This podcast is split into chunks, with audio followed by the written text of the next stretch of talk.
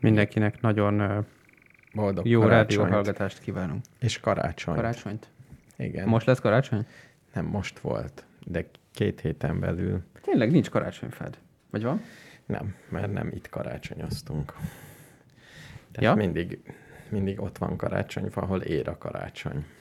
És aztán nem, ott hagyod? Hát nem hurcolod magaddal a buszon. Végül is én sem hurcolom magammal. Mész a buszon, körbenézel, senkinél nincs karácsonyfa. Ez igaz. Hát igen, akkor egyszerű. Uh-huh. És jó volt? Jó volt, aha. Kedvencem volt. Néztünk közvetítést a tévében. Méghozzá a TZI közösségnek az online. Azt néztétek a tévében, hogy ők hogyan igen. csinálnak, hogyan csinálják ugyanazt, amit ti? Igen. Nem, mert ők nótáznak, tudod, meg ilyen igen, szép. Igen, szeretnek énekelni. Ilyen narancssárga háttérben. És mindenki maszkban. Gyakorlatilag és buddhizmus. Gyakorlatilag buddhizmus, de nemzetközi buddhizmus, mert mindent 3 nyelven mondanak. Németül, franciául és angolul. És meghit volt ez a közös tévénézés? Igen. Jó. Nem, ez olyan meglepő volt, hogy milyen jó műsorok mennek a YouTube-on és ezt a magyar, élőben. Ja, YouTube-on. Ezt akartam kérdezni, hogy a Magyar Egyes közvetített. Az a YouTube-on élő. Úgyhogy figyelj, kezdem is azzal, hogy van egy olyan honlap, hogy retorikaiskola.hu, ahol rákerestem 2019-es újévi köszöntő kritikai értelmezésére. Ja, az Ádernek a beszélét. Igen. Zárták. És? Például olyanok vannak benn, hogy az első fejezet csak a képekről szól, hogy a háttér jobb oldalán látszó festmény alakjának a lábait túlságosan élesen világították meg.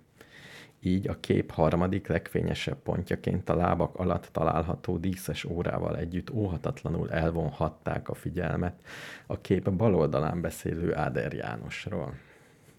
Tehát ezeket a bakikat veszi. Jó, én ismertem ezt a retorikaiskolát, mert egy barátom járt oda, és azt mondta, hogy rohadt jó. Eléggé... Ez elmúlt 10 másodpercben fedeztem ezt föl, de már lenyűgözött. Te most fedezted föl? Igen. De akkor ezek szerint idén is lesz valami ilyen, nem? Igen. Tehát én most már nagyon várom a beszédet, mert Az idei beszéden érzékelhető leginkább a gondolati egységek és alakzatok egyensúlyra törekvése. Hihetetlen. Ez elég menő. A beszéd szerkezetét így alakították ki. Bevezető 0.00-tól 1.03-ig. Kulcsüzenet, tésztelszerű megfogalmazása. Zseniális. Ez egy 4 perces beszéd. És rettenetesen sok oldal. És ezt most hol olvasod? Mert én fölmentem a retorikaiskola.hu-ra, és most így hirtelen nem látom ezt. Retorikaiskola.hu per 2019 per 01 per 01 per Áder János újévi beszéde 2019. De szerintem azt ír be, hogy Áder János újévi beszéde 2019. Van kereső izéjük? Lehet, hogy van. De te hogy jutottál oda? Miért kell ezt ilyen bonyolultan megközelíteni? Mert én azt írtam be, hogy 2019 köztársasági elnök beszéd. Mert kíváncsi voltam, hogy mit jósolt Áder János úr a 2020-as évre. Igen, és sajnos ezt 2020-ast kellett volna beírnom. Hát de még nem beszélt, nem? Vagy? De az a 21-es lesz. Tehát a 20-as január 1-ét kellett volna. És tényleg bevilágították azt a képet ott. És mivel... Ugye? Igen. Úgyhogy már... Ezt nem merték beleírni, de maga a csaj is elvonja a figyelmet Áder Jánosról. De azt is beleírták. Igen. Hogy túl szép? A mutogatós csajszín. Igen. Valamit írtak róla, hogy ott valami fejlődés tapasztalható a múlthoz képest. Hogy nagyobb, de ez lehet, hogy baj. De mármint Áder Jánosnál kisebb. Mert hátrébb áll. A közelengedés szimpatikus vizuális gesztusként értékelhető. De összességében úgy van megszerkesztve ez a kép, hogy az ember azt gondolja elsőre, hogy Photoshop, és nem is találkoztak soha. Nem? Ez biztos Photoshop. Hát nem egy teremben voltak, vagy igen? 2019-ben még lehetett egy teremben lenni. Ja, hát igen. Figyelj, innen... Azóta ez már elmúlt, és mi is, az, hogy mi egy teremben vagyunk, ez ugye külön azért van, mert szkafanderben adjuk az adást. Igen, mi mindig maszkban adunk. Amióta baj van. Ameddig csak vissza tudunk emlékezni. És például a tézéi atyák is maszkban nyomták. Mindenki, aki olvasta, az levette, és aztán meg visszatette. De hát pont akkor kell, amikor beszél, akkor nem?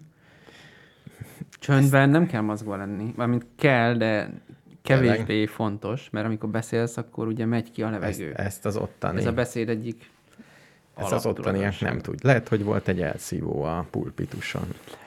Amúgy lehet. Hogy amit mondasz, azt rögtön UV-fénnyel szétbombázza. Hát így. Jó. Na, hát ezzel szeretnék boldog 2019-et és sikeres beszédeket kívánunk ebben az évben is minden olvasónak. Fejezi be a retorikaiskola elemzése. Béla, annyi témám és színes hírem van, hogy nem is tudom, hogy melyik szélén kezdjem. Figyelj, nekem is. Annyi minden történt. Jó. Végre nem dolgoztam a 2 adás között 1 percet se. És milyen érzés? Megszoktad? Tudod, mit csináltam? Nem. Végül nem az össze, de aludtam ebéd után. Hát igen. Ennyi?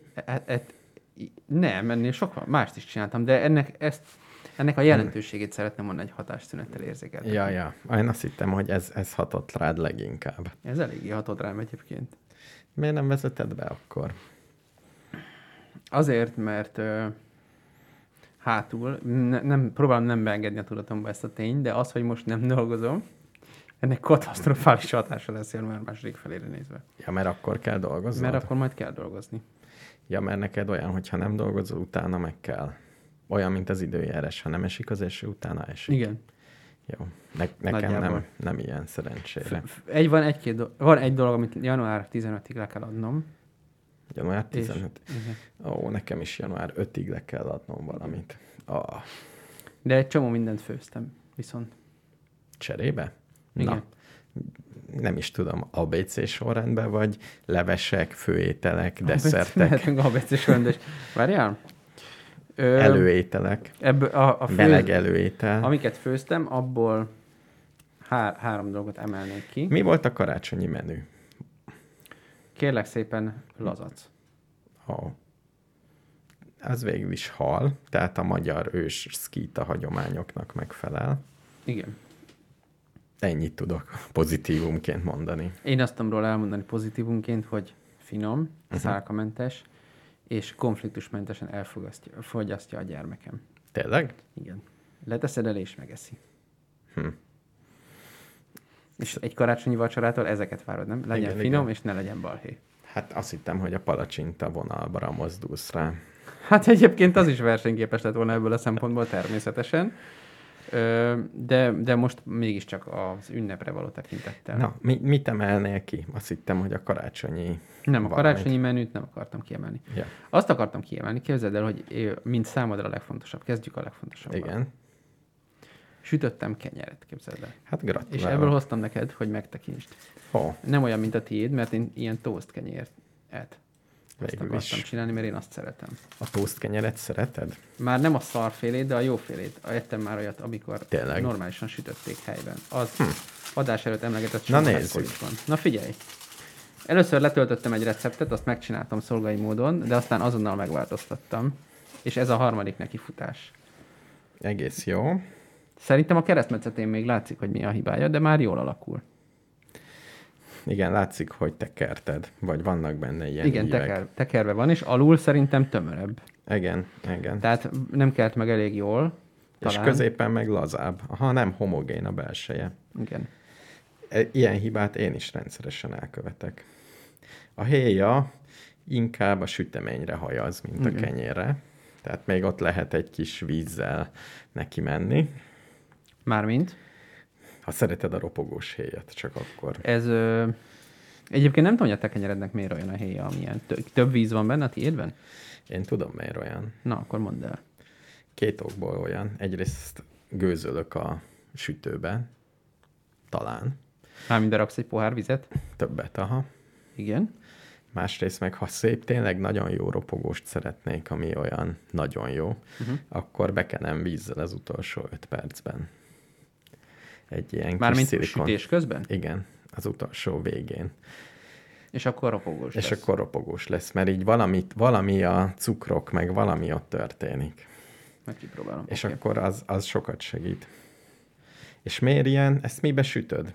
Na hát ez az, kaptam a Jézuskától egy csodálatos ilyen formát, mert akartam egy tósztkenyérsítő formát, és tudod milyen a belseje? Márványból van. Ja, kőből van az egész? Nem, csak ipari márvánnyal van bevonva teflon helyett. De kiborítod belőle. Nem, nagyon könnyű. Amúgy alumínium szerintem, vagy valami ilyesmi.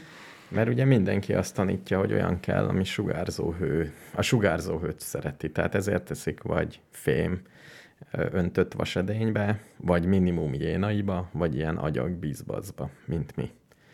Tehát... Na, ezt nem tudtam. Én ugyebár kezdő vagyok, de szerintem nem rossz. Mármint én azért raktam abba, én a forma miatt, én szeretem, nekem praktikus az ilyen kenyér. Én azt is akartam, hogy puha legyen a héja, mert megint csak gyerekkompatibilisebb. Igen. Hiba nélkül hát megeszi ilyen... a héját.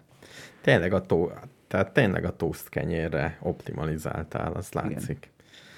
Igen. De egyébként az nyilvánvalóan egy ponton mindenki megérkezik oda, hogy liszt, víz, só. És itt is ez történt, hogy valami amerikai oldalról letöltöttem, hogy toast kenyér, jó, azt először végigcsináltam. Cukor volt benne, meg ilyenek.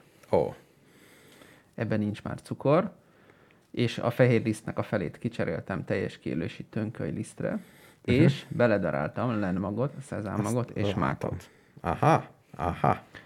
Mert a te Six Seed búzád inspirált. Igen. Viszont nem akarok olyanból főzni, mert most az a célom, hogy eljussak egy olyan receptig, ami viszonylag egyszerű, és viszonylag olcsó, hogy mindig tudjam csinálni. Igen. Mert jó dolog ez a pékműhely, de minden egyes kenyérért kiadni 1000 forintot egy picit túlzás. Hát igen, ugyanez lesz a kávéval. Na figyelj, szünetben megkóstolom egy kis vajjal, vagy valamivel. Szóval ezt készítettem. Tök jó, nem?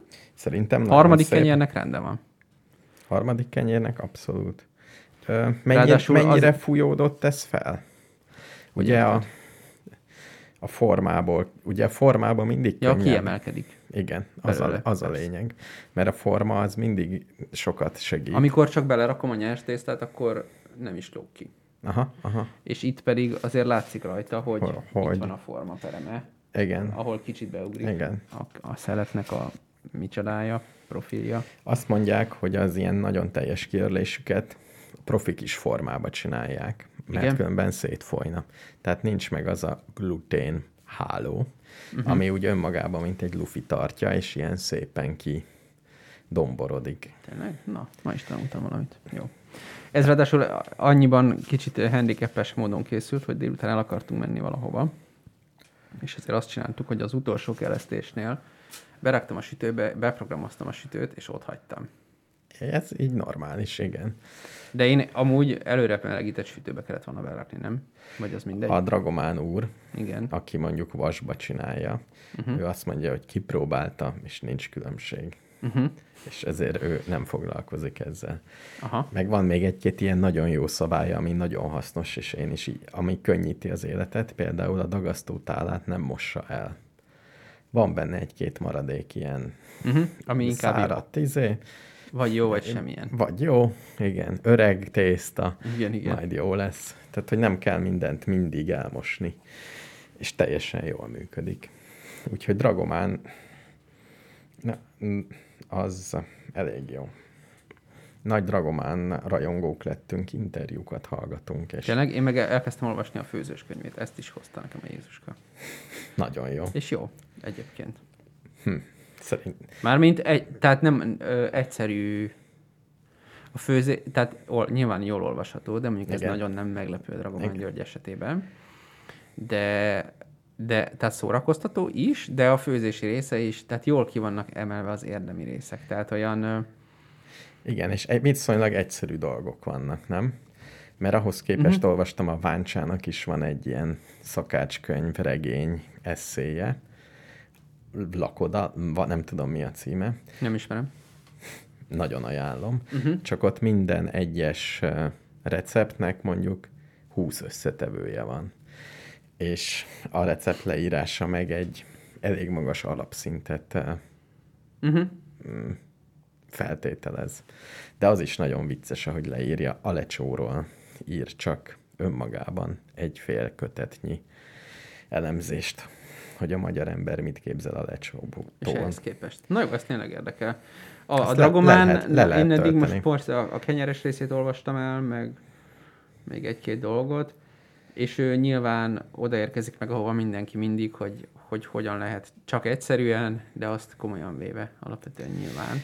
Egy csomó interjút meghallgattuk, és a Dragomán az így grammozik. Igen. És egyet megfőz 100-szor. Igen. Még tök jó lesz. Tökéletesít, igen. És azt mondta, hogy a kedvence a paprikás krumpli, csak az nem került be a könyvbe, mert annyira bonyolult.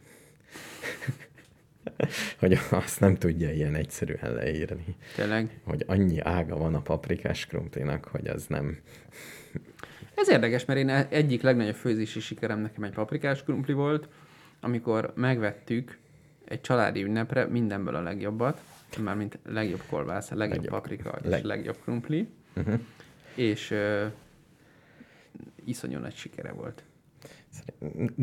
Nagyon sok ember jött hozzánk, és úgy ítéltük meg, hogy semmilyen más ételből nem tudunk észszerű összegből annyit csinálni, hogy mindenki ebédeljen. Igen, ami még... És csináltunk 2 hatalmas lábos paprikás krumplit, és felszippantották. Én nekem is nagy kedvencem, de magam amatőr módon, nem grammozva. De azt én sem grammoztam. Azt én nem találtam, hogy mondtam. Nagyon érdekelne, hogy ő mit bonyolít rajta. Majd a következő körben, vagy majd személyesen meg kell kérdezni. De azt... A paprikás krumpli. Na jó. A hagymavágásról van benne egy vicces opusz. Hogy csak finkéssel, stb. Stb. Sok mindenről van. Ja. Na, nézzetek ilyen interjúkat Dragománnal, mert annyira kedves és pozitív ember, hogy én őt akasztanám a karácsonyfára. Amúgy igen.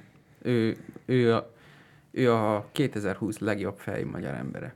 Igen. Amúgy igen. Szerintem teljesen. Mondhatjuk. Lehet, hogy eddig is jó fej volt, csak nem vettük észre. Én legalábbis nem vettem észre, csak ezokat a furcsa könyveit. Igen, én a könyveit szerettem, és az, hogy jó fejember, de persze ez összefügg attól, hogy idén követtem be a Facebookon, gondolom, de ő a legjobb fejember most talán az idejében. Jó, ezzel össze is foglaltuk az évet, nem? Igen. Amit... Figyelj, és a 2. számú gasztronómiai sikerem, az meg abszolút hozzád kapcsolódik.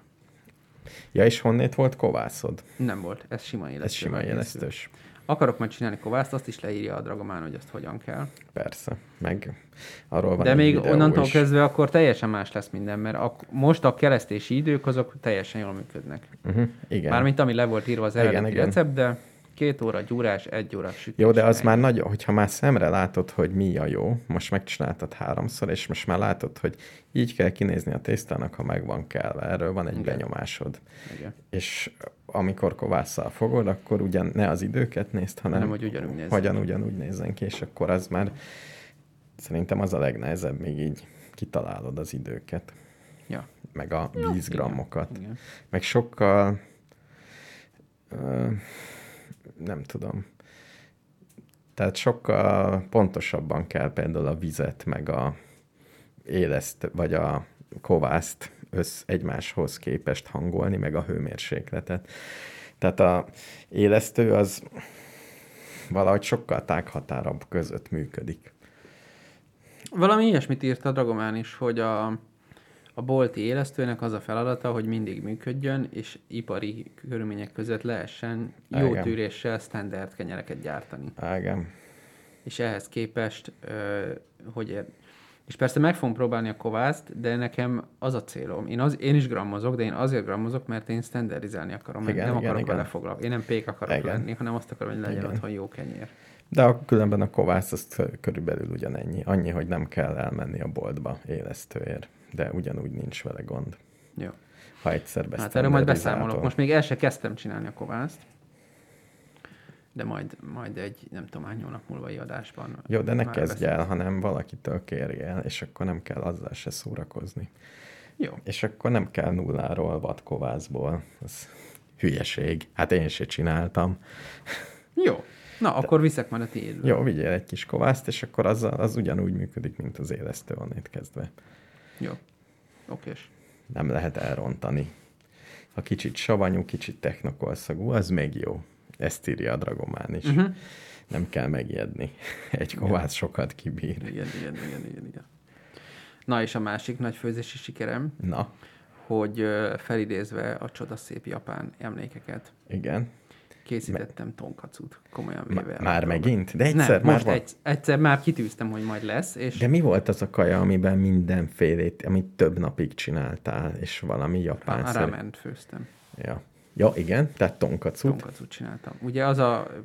Azt tudom mi. A rántott hús. Magyarul rántott hús. De pont, tehát az igazság, hogy fölmertem volna szolgálni egy japánnak. Tényleg? Igen, jól sikerült. Elég jól sikerült. És mondjuk itt is ugyanaz van, mint az összes többinél, nem kell túlbonyolítani, mindenből vedd meg a legjobbat. És tartsd be a receptet. Igen. Nem bonyolult, 1 óra alatt megvolt. De hogy lehet olyan jó húst szerezni? Hát megmondjam, hogy honnan. Na. A kifli.hu-n vettem. Aha. Igen. Akartam venni a Mészársztéknél, de karácsony szezonja okán azt mondták, hogy ők már nem vállalnak előrendeléseket. Uh-huh. Pedig nem is karácsonyra akartam. Uh-huh. És ezért a kifli.hu-n megvan ez a steakes nevű valami, amiről nem tudok semmit, csak ott az a kiemelt hús beszerző izé. Uh-huh. És egyszer már korábban vettünk onnan valamit, és az is rendben volt, és ez is rendben volt, és annyi, hogy sertés, karajt vásároltam. Mangalicájuk nem volt, tehát ez már egy pontlevonás. Uh-huh. De még így is egy teljesen rendben levő sertés, karaj, és elmentem egy boltba, vettem jó minőségű, egyébként kelet-ázsiai pankómorzsát, és a többi az meg semmi extra. Ja. És nagyon. Annyi, hogy van a bűvös szakácson egy recept, és azt be kell tartani stopperórával. Uh-huh. Tehát tényleg. Hát, persze. És nagyon finom lett. Ennyi. Kezdőknek is ajánlom, csak annyi, hogy tényleg be kell tartani. Tehát amire azt mondja, hogy 90 másodperc, azt elárulom, hogy 90 másodpercig kell csinálni. Jó, én is fogok két kapcsolódó gasztroélményem. Egyik grammozós, a másik meg a legnagyobb siker az eltevésben, az a lecsó eltevés. Zseniális ilyenkor lecsót tenni a te általad termelt paradicsom, tehát friss minden, és csak kiöntöd, és ezt befőtt, nem is kell hozzá mélyhűtő. Tehát nagyon sajnálom, hogy csak ilyen pár 8 üveg van, vagy valami ilyesmi. Nem, majd jövőre lesz 80. Hát remélem. Jó kis padlizsános lecsó. És csak beleöntöd, és olyan íze van, ahogy kell. Sütsz hozzá egy kenyeret. Ajjajjajjajjajjaj. Másik, hogy újra belevágtunk a kávéfőzésbe. Ez körülbelül olyan ciklikusan működik, mint hogy okos mobilon vagy nincs. És most épp az van. Most épp az van, és épp kávéfőzés van. Ehhez vásároltunk ismét egy Bialetti, még hozzá olyan Bialettit, ami, ami megy a... Mink van nekünk? Indukciósra. Indukciósra. Van Bialetti indukció. Aha. Nagyon szép, majd megnézed, mert még az volt a szempont, hogy kétszemélyes legyen. Mert mindig ki kellett önteni a maradékot. És utána természetesen a Nagyszerű Daráló podcastbe próbáltam megtalálni, hogy kell jó kotyogósat főzni, ami egy teljes reménytelen vállalkozás, mert ott már olyan szavakkal dobálóznak, ahol most tartanak, hogy nem érted. Tehát nem az van, hogy hogyan főzzünk jó kávét, hanem már kávékóstolások vannak. Hogy ez a tétel, ezek az ízjegyek, tehát ilyen szinten, de véletlenül megtaláltam mégis, hogy kell kotyogóst. Abban a podcastben? Abban a podcastben. Hogy még a Krisztus előtt 3-ban készült. És nem is olyan. Nem is olyan régen, mert volt valami kotyogós élményük, és akkor vettek egy kotyogóst az egyik. Természetesen olyat, ami alul rozsdamentes acél, fölül üveg. Üveg? Igen. Hogy lehessen nézni? Nem, hogy ne legyen egy kicsit se fémíze.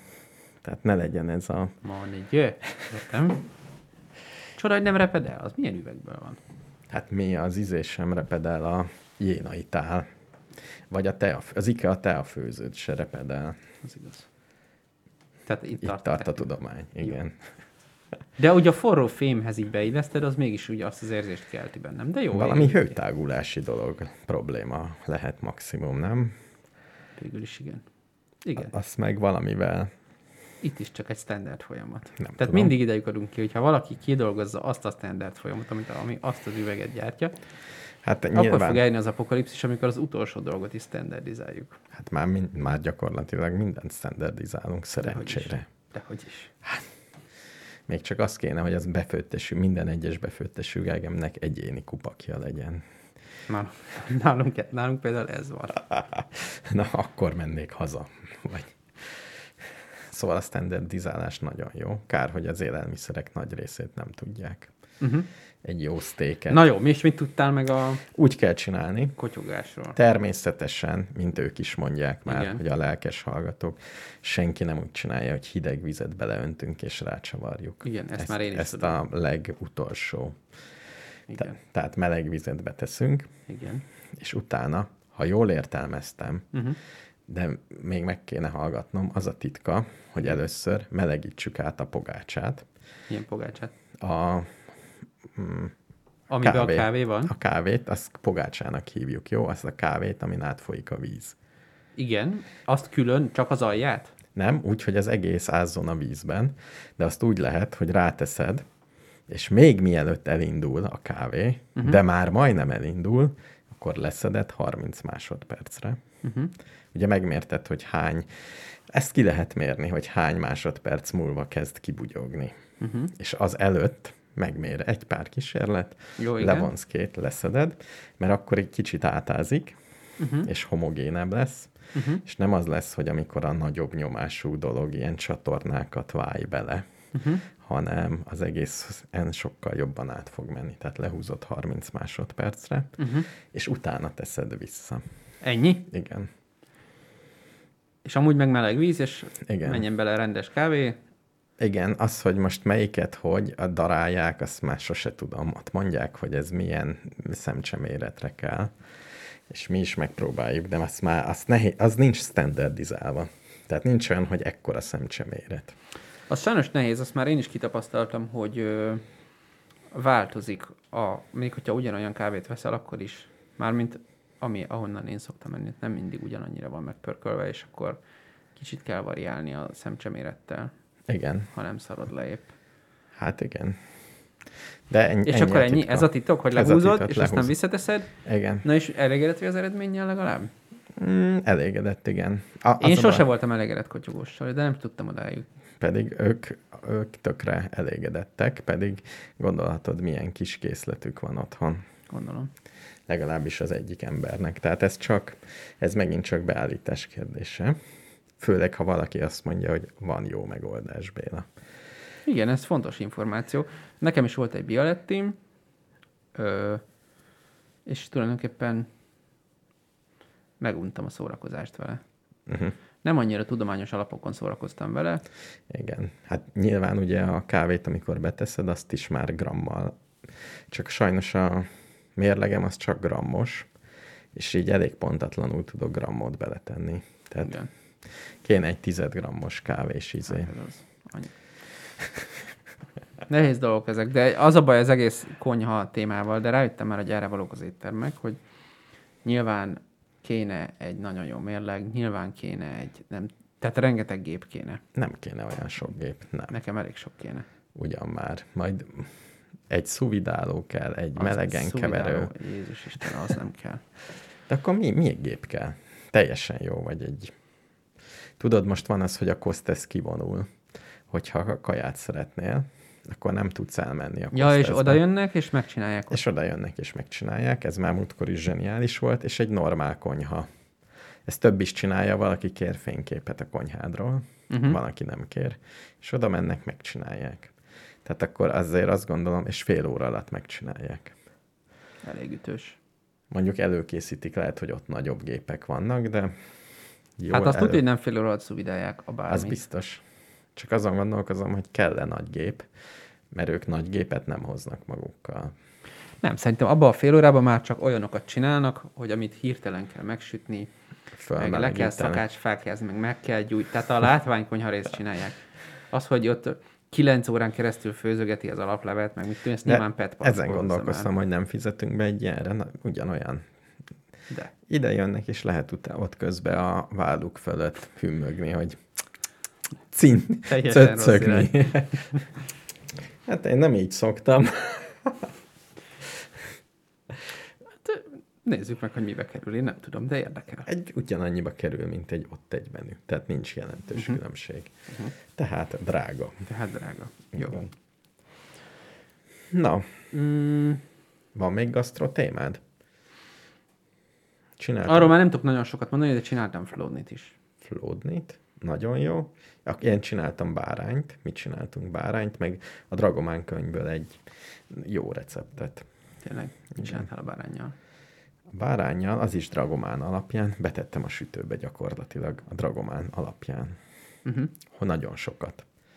Tehát annyi a titka, hogy sokat kell bent tartani. Igen. Ez nálam is bevált. A bárány még nem raktam be a sütőbe, de általában, ha sok időre beraksz húsokat, az jól szokott elsülni. Igen, és nagyon jól sikerült. Mondjuk lehet, hogy véletlenül jó volt a bárány. Az sokat számít. Tehát nincs jó húsbeszerzési forrásunk. Nincs becsatornázva. Nekem szárnyasból van jó. Jó, azt tudom, mert jön 2 hetente egy... Egy szárnyas. Egy szárnyas. 2 szárnyú szárnyas. Igen. De a Fény utcai piacon is van egy jó csirkés. Jó. Nem. Valahol megállt fogok húzni az én gasztronómiai fejlődésemben. Még nem láttam, hogy hol van az a vonal. Igen, ez a probléma. Végülis én is azt gondolom, hogy nincs szükségem, nem tudom mire, egy csomó mindenre, de ezek előbb-utóbb azért csak megvásárlódnak. Meg nincs szükségem például, hogy nem is tudom. Én mondjuk 10 kajába maximálom. Úgyse lehet mindent jól tudva csinálni. Jó, hogy 10 kaját akarsz tudni főzni? Jól, de azt átlagon felül. Tehát specialistának kell lenni, nem főzhetsz egyszerre. Én most pont azt gondoltam, hogy 2021-ben az lesz az elhatározásom. Igen. Hogy nekem egy személyes vallomás következik, nekem krónikus problémám van a pihenéssel. Jelesül, hogy nem tudom, hogy hogyan kell. Igen. Nyilván az lenne a célszerű, hogyha leülnék a seggemre, és csak néznék ki a fejemből. vagy valamihez hasonló dolog. Igen. De még ha ezt fizikailag meg is teszem, általában valamint gondolkodom. Uh-huh. És ugyanúgy elfáradok. Uh-huh. És az egyik dolog, amit felfedeztem az utóbbi hónapokban, hogy a főzés az nagyon jó, mert akkor nem gondolkodom hülyeségben. Dragomán ugyanilyen miatt kezdett el főzni Stockholmban. Na, és ezért el fog kezdeni, az az elhatározásom, hogy még nem döntöttem el milyen frekvenciával, de meg fog főzni ételeket, amiket még nem főztem előtte, és akkor legalább az agyam addig békén van hagyva. Ja, és nem centizgetsz új, a régi ételeidet nem centizgeted, meg grammozgatod. Egy-két dolgot én is be akarok állítani standardre, tehát például az, hogy legyen egy ilyen egy standard pizza, az egy például nagyon egyszerű dolognak tűnik. Hogyha már be van lőve a rendszer, akkor az jól működik. A világ legjobb pizzáját sikerült véletlenül megcsinálnom. Igen. Ez a baj. Ez a baj.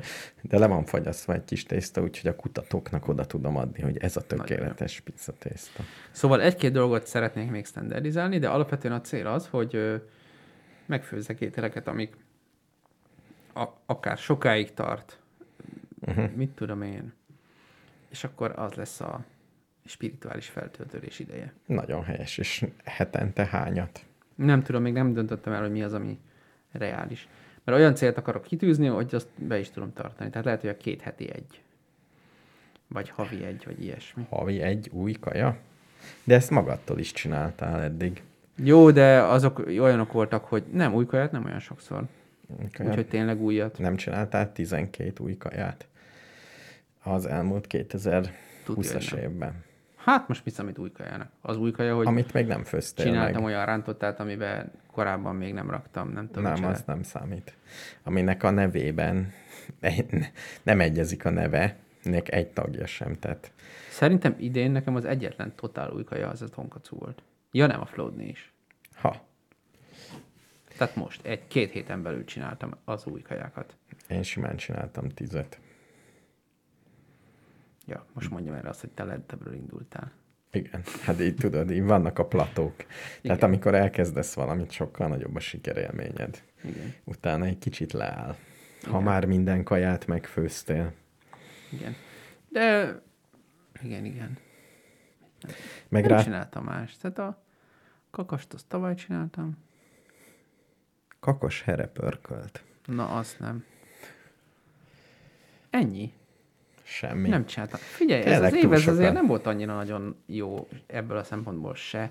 Mondjuk főzés szempontból lehetett volna. Lehetett volna, de nem voltak adottak a körülmények, mondjuk így. Ja, igen. Ja, te folyton költözöl, nem? Erről most vagy híres. Igen. Nehéz 2 költözés között. 2 költözés között. Összecsapsz egy rántottát, és beleteszel még egy kis szerecsendiót, hogy na legyen valami új. Igen. Igen, most az a cél, hogy oda költözünk, és nem költözünk el többet, de majd meglátjuk. Uh-huh. Én átszoktam a mindent alaplére. Az alaplé nagyon jó. Csak én úgy csinálom, hogy veszem az alaplevet. Na, és nagyon finom. És egyszerűbb. Még tekintve, hogy nem csináltam még annyit. De már elkezdtük gyűjteni a húst az alapléhez, úgyhogy... Azt is lehet, de a csontot ezt akartam mondani, hogy... Fagyasztóba állni. De figyelj, a hentesnél tudod milyen, tehát iszonyatosan olcsón kapsz csontot. Uh-huh. Bemész a henteshez, kérsz disznócsontot. 1 kiló disznócsont. Ez olyan szörnyen hangzik, hogy ki tudja, ez disznó-e, meg csont-e. Hát nem tudom, hogy... Figyelj, ha sokkal nagyobb, mint várod, akkor valószínűleg marha, ha sokkal kisebb, mint várod, akkor valószínűleg szárnyas. Nincs olyan rohadt sok állat a forgalomban. Ha tök fura szaga van, akkor bárány. Akkor nyúl. Nem. A nyúl az a zavarba ejtő nagy csirke. Ja, igen. Aminek szárnya helyett is olyan láb. Valahogy nem érted a szárnyát, akkor nyúl. Ezek az kezdő anatómiai ismeretek. De lehet, hogy egy huszárvágással átállok a vegán konyhára, mert akkor ez sokkal egyszerűbb lesz. Nem kell annyit megtanulni. Lecsón fogok de elni. Akkor tojás sincs? Lehet, hogy olyan leszek, akinek van tojás. Lehet, csak az nem vegán. Jó, akkor vegán plusz tojás. Igen, jó. Ez egy létező iskola egyébként. Meg tej. Na, tegyünk be egy kedves zenét. Oké. Beteszed Virgil úr Hajnal című számát. Mindenképpen beteszem. Bormester Virgil. Vagy... Milyen Virgil? Nem Virgil van? Tibor van. Tibor. Meg UFO. Jó, legyen az UFO, akkor is utána lesz a Virgil. Meg kíváncsi vagyok, megismered-e az UFO-s úriember hangját? Ja, más már klipjéről. Ki fogja írni, nem? Igen. Nem fogja. Hol van? Hova bújt? Itt volt? Meglapult kiskertemben éppen hátul kapálók, leszállnak az aktatáskás betyárok, kettő sovány, a harmadik pufóka, rögtön be is raknának az pufóba. Két marokra fogom meg a kapámat, na gyere zsivány, lehántom a ruhádat. Egyik jobbra, másik balra dőlnek szét, harmadiknak nyéllel ütöm a fejét. Hát te, mit keresel? Nem mész itt? Na lásd! Legközelebb, amikor kint kapátok, villámárítós legyen a katyátok. Az UFO abba beleakadna, leföldelni magát, azt lezuhanna. Hát legközelebb, amikor kint kapátok, villámárítós legyen a katyátok. Az UFO abba beleakadna, leföldelni magát, azt lezuhanna. Kék embernek a bőre, kell egy kabát belőle, felakasztom a szögre, jó lesz az még jövőre. Pikkelyes a tenyere, ne öleld a kebledre, veszélyes az emberre, töljön rá a jegenye. Legközelebb, amikor kint kapátok, villamárítós legyen a katyátok. Az UFO abba beleakadna, leföldelni magát, azt lezuhanna. Hát legközelebb, amikor kint kapátok, villámárítós legyen a katyátok. Az UFO abba beleakadna, leföldelni magát, azt lezuhanna. Legközelebb, amikor kint kapátok, villámárítós legyen a katyátok. Az UFO abba beleakadna, leföldelni magát, azt lezuhanna. Ez neked? Ennyi. Ki ez a Rezső? Nem ismered? De fölismerted a főszereplőt? A Secret Man emlékeztet. Egy kicsit, de nem ő. De az. Nem ő az. Ki ez? Ő a Rezső. Nem ő a Rezső. Nem ő a Rezső. Ki ez a csávó? De ismered. Ilyen imprós. Ja, én nem ismerem az imprós embereket. Nem ismered az imprósokat? Nem, sajnos. Akkor nem árulom el adásban. Jó. Nem ejthetek ki neveket. Hát ne is.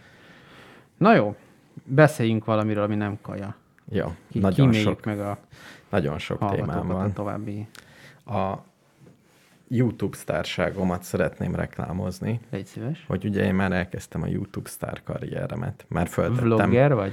Már föltettem két videót. Ja, a túrázós izére. A Real Time Hikingot. Igen. És hány feliratkozód van jelenleg? Szerintem 67. Ne szívass. 67 feliratkozóval büszkélkedhetek, ami nemzetközi szinten is. A várakozásaimat mindenképpen meghaladja. Érdekes, hogy a legutóbbi videómat, mivel föltettem egyet-két napja, nyári élményt. Egy nyári élményem, igen. A Gortva völgyről. Igen. Nagyon szép, zseniális. Eddigi legjobban sikerült felvétel. És immáron 2 óra 11 perces. Igen. És sajnos még csak 35-en hallgatták meg, úgyhogy nem tudom a feliratkozókra mit gondoljak. Hogy ők mit csináltak ilyenkor. Igen, igen. Nem jelentette nekik, vagy más dolguk volt. De mindenkit biztatnék arra, hogy csak a saját érdekében tekintse meg. Ezeket. A Real Time Hikingot. Én is mindenkinek csak javasolni tudom. Én hazamegyek, és ez az első dolgom. És? Mi lesz? Igen. Beígérem a kedves kollégáknak, nézőknek, hogy most fölvettünk egy olyat, amikor ketten megyünk végig. Igen. Egy 5 órás túrán, és az is föl van véve egy az egybe. És beszélgettek menet közben? Néha beszélgetünk, igen. És az vicceket, rajta van? Igen. Vicceket meséltek konkrétan? Igen, vannak viccek is. Készültünk, és 2 jó vicc is van benne. De egyébként meg viszonylag gyorsan kellett menni, és ezért néha nem beszélgetünk. Értem, akkor csak lihegtek. Igen, nagyon izgalmas, nem? Real Time Hikinget mindenképpen meg fogom nézni. Ezt az 5 órásat is megpróbálom föltenni, mert egy közeli ismerősöm. És mond valami grafikát a YouTube, hogy meddig hallgatják meg az emberek? hát meg se néztem, hát feltételezem, ez letehetetlen. Tehát ez olyan, mint a Gyűrűk ura, hogy elkezded mert nézni. Mert én például azt el tudom mondani, hogy a csodálatos vendéglő világ végén a Spotify-on. Igen. A Spotify az mutatja, hogy melyik részt egy-egy tracken belül, melyik részt hányan hallgatták meg. Ó. Oh. És képzeld el, hogy az összes adásunk olyan, hogy vannak benne ilyen letörések. A zenéknél? Gondolom. Nem hallgatok bele így visszaellenőrizni, de véletlenül a zenéknél. De ez azért probléma, mert aki áttekeri a zenét, az nem tudja, hogy milyenek a zenék. Akkor miért tekeri át? Érted a problémát? Lehet, hogy az két ütemből eldönti. Hát most erre nem tudok véleményt mondani. Hát, de például ezt a számot két ütem alapján megítélni, az... Szerintem túlzás. Túlzás, igen. Jó, hát ez a mi szakmánknak, mint podcasterek, ugye? Igen. Örök problémája, hogy a zenéket ezek a hallgatók áttekerik. Igen. Tehát itt valami drasztikusabb beavatkozást kéne. Hogy ne lehessen áttekerni. Igen. Vagy legyen büntetés, hogyha áttekered. Igen. Nem is tudom, úgy kéne, hogy ha beletekersz a zenébe, akkor az utána következő szövegből annyit levág. Amennyi. Például ez jó. Vagy annyival hosszabb lesz a zene, hogyha így tekered. Akkor még, és akkor végig zene lesz. Nem, szerintem ez olyan, mint a művészet. Kiengedtük a kezünkből, és a művünkkel azt csinál a hallgató, amit akar. Remélem összevágnak belőle egy technomixet, melyet a nagyobb diszkókban lejátszanak. Uh-huh. Hát lehet. De még ehhez tartozik, hogy Magyarország több dologban világnagyhatalom. Igen. Például geocachingben. Tényleg? Volt az, igen. Amikor 5 éve néztem, tehát nagyon sok geoláda van, ennek egy nagy közössége, rendszere, ilyesmi. És még amibe kezd nagy lenni, az a terepfutás. Tényleg? Hosszú távú terepfutás. Elkezdett mindenki hosszú távon terepfutni. Ez is a járvány miatt? Tehát ez idei fejlemény? Hát... Vagy csak volt egy-két ilyen sztár, vagy a teljesítménytúrák keveseknek tűntek, és akkor egyre többen jártak ilyen Mont Blanc kerülő, ultra trail, ez az. Az mondjuk biztos, hogy... De ez lehet, hogy csak a Földres András miatt van, hogy a régi Indexben rohadt sok ilyen cikk volt, hogy a XY fölfutott az Annapurna első alaptáborába, meg mit tudom én. És ez már lehet, hogy ez nemzetközi trend, de magyar trend is, és ennek van egy kiágazása, amiről eddig nem tudtam, de most hirtelen tudtam, hogy vannak körök. A körök az úgy néz ki, olyan hegyi futókörök, mondjuk itt a Budai hegységbe, ami úgy működik, mint egy valamilyen szintű verseny, befizeted a pénzt, átutalod természetesen, és utána kapsz egy rajtszámot, és vannak pontok, melyeken egy QR kód van. És a mobillal kell futnod egy adott. Meg van mondva a track. Nem szórakoznak azzal, hogy itt fordulj jobbra, ott fordulj balra, letöltöd a tracket az órádra. Már ez a default. És akkor szépen mész a tracken, és ha odaérsz, akkor leolvasod. És beérsz egy... büfénél kezdődik, ez például, beérsz a büféhez, ott megmutatod, megmondod, hogy teljesítetted, ő ellenőrzi az ő kis applikációt, ad egy érmet, van ingyenfogyasztás, és bekocoghatsz egy pólóért, ha rendeltél egy futóboltba. Tényleg? Igen. Nagyon szép. Tehát automatizálták. A teljesítménytúra probléma, hogy oda kell menni, ráérsz, nem érsz rá. Meg ugye sok ember. De bármikor lehet menni, akár most is adás után elmehetnénk. Annyi, hogy nem fogsz kapni érmet ott, mert bezárt a büfé, tehát ha szeretnéd rögtön a kezedbe, nem akarsz besétálni. És ott bent utána. Van sok érem. Igen. Büfébe.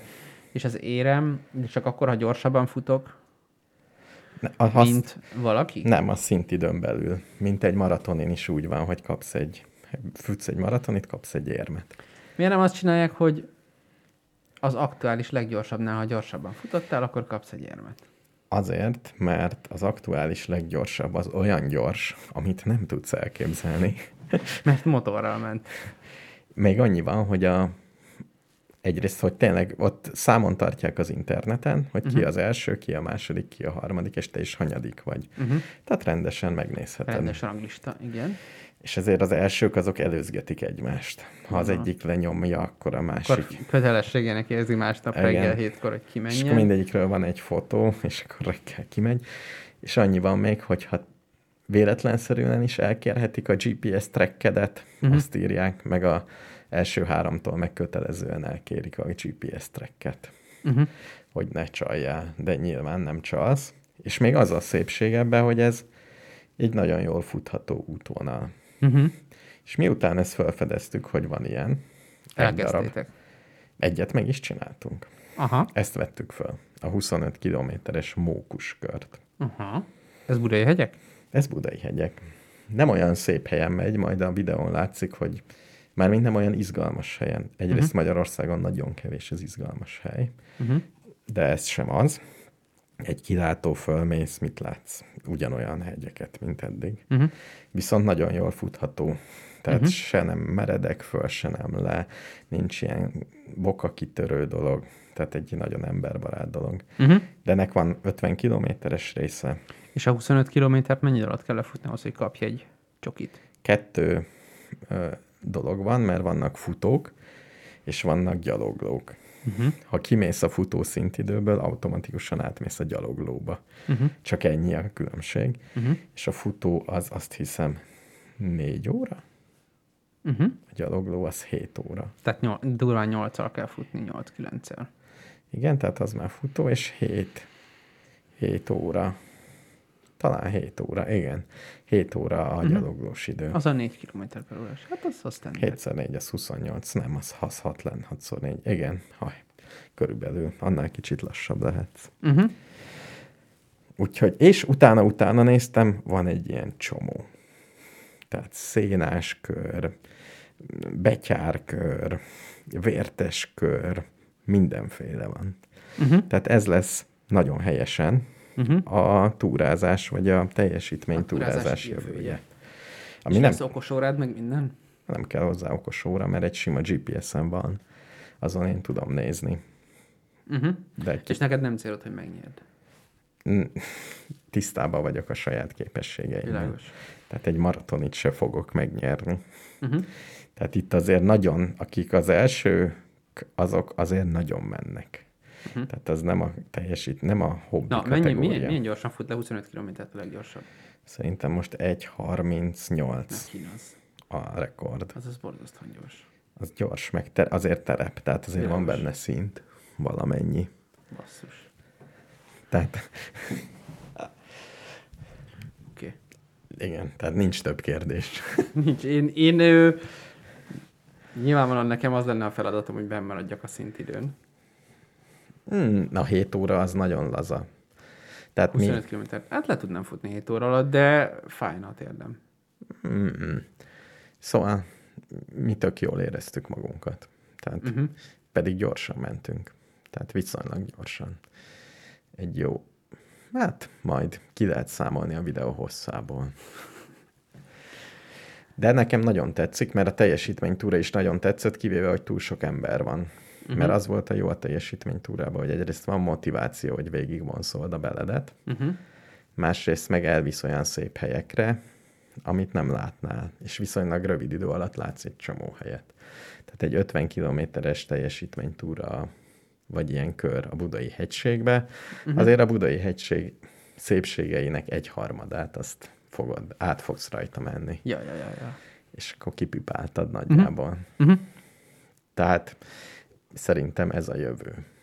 És a jövő túrázása. Van mókuska is 10 kilométeres gyerekekkel. Ugyanúgy lehet érmet kapni. Tehát már van mindenféle leágazása. Értem. És ezt egy háttérhatalom szervezi? Nem, ezt pontosan azok a profi vagy ebből élő professzionális, mondjuk így sportirodák szervezik, akik egy félmaratonot szerveznek a városban. Tényleg, aki mondjuk a, mit tudom én, mik vannak, ezek a vivisítták. Azt hiszem, igen. Tehát látszik is, hogy nincs túl lihegve az egész, tehát nem nincs agyon dizájnolva, meg ilyen hipsterkedve, de minden működik. Tehát senki nem lepődik meg sehol. Van egy telefonszám, amit bármikor fölhívhatsz. Uh-huh. Ők is látják a központba, hogyha valaki elveszik, uh-huh. akkor gondolom csipog valami. Ja, hogyha... de miért, ha én félúton hazamegyek, akkor valami történik? Akkor azért jó, hogyha fölhívod őket. Mert akkor ők nézik, hogy most besötétedett, vagy most bajod van. Ja, értem, tehát mikor lecsipagom az elsőt, igen. Akkor elkezdenek rám figyelni, egy műholdról nézik, hogy jól vagyok-e. Hát nem csak nézik, jól, hogy csipogtál-e következőt. Valahogy én azt csinálnám, hogy csak így végignézném este, hogy mindenki beérte, vagy van félbehagyott dolog. Uh-huh. És akkor... Viszont emiatt, mert ez professzionális, ezért drága. Vagy nem tudom, mi a drága, de teljesítménytúrához képest drágább. Mennyibe kerül egy ilyen mókus? Mókus 3500. Uh-huh. És ugye mit adnak? 1000 forint lefogyaszthatót a büfébe, meg egy érmet. Világos. Meg az egésznek a hátterét. Uh-huh. Úgyhogy... Jó, de szerintem ez egy jó biznisz. Mármint... Hát ez pont a deal. Uh-huh. Én ezzel elégedett vagyok, úgyhogy be is neveztem az 50 kilométeres. Nagyon szép. És mikor mész? Bármikor mész, gondolom. Egy évén belül kell. Ez olyan van, ami egy hónapon belül. Ez olyan, ha egyszer jelentkeztél, a mókus. Uh-huh. Akkor egy éved van. Szép. Mindenkinek ajánlom. Jó van. Aki még nem tudott volna róla. Hát én például nem tudtam. Például nem. Na jó, muzsikát berakok, jó? Jó, és utána még mi lesz a téma? Majd zenek közben kitaláljuk. Jó, megkóstolom a kenyeret. Azt mindenképpen. Akkor ez a Hajas Tibor, ez jó lesz? Jó. Ez kicsoda? Egy művész. Elképesztő, hogy szegény művészekről mennyire kevés dolog maradt fenn. Nem könnyű elkezdeni beszélni önmagamhoz. Nem könnyű ketté válni, ha ebben csak magamra számíthatok. Kimenekíteni, evakuálni az öntudatot egy biztonságosabb helyre, mint ahol most tartózkodik. Legalább egy rövid időre, egy kísérlet erejéig megkockáztatni a lemondást minden támogatásról és mentőkörülményről. Lemondani ruháimról, kedvteléseimről, a falakról, tárgyakról és időpontokról, melyek most körülvesznek. Elvékonyodni puszta hanggá, a képzelet jelenlétévé, elveszíteni mindent, ami ide köt. Mert lesz idő, amikor már csak hallatszani fogok. Amikor ezt a hangot hallani fogom, vagy nem is tudom, minek nevezzem, ami ezt hallani fogja, megszólíthatom-e például? Amikor hallani fogod, ennek a hangnak meg kellene nyugtatni, hogy minden rendben van. Van, aki őrködik fölötted, figyel és vigyáz rád, és reprezentál akkor is, ha magadtól erre nem volnál képes. Van, ami figyelmeztessen arra, ne hagyd magad megtéveszteni. Uram, ne hagyd magad becsapni.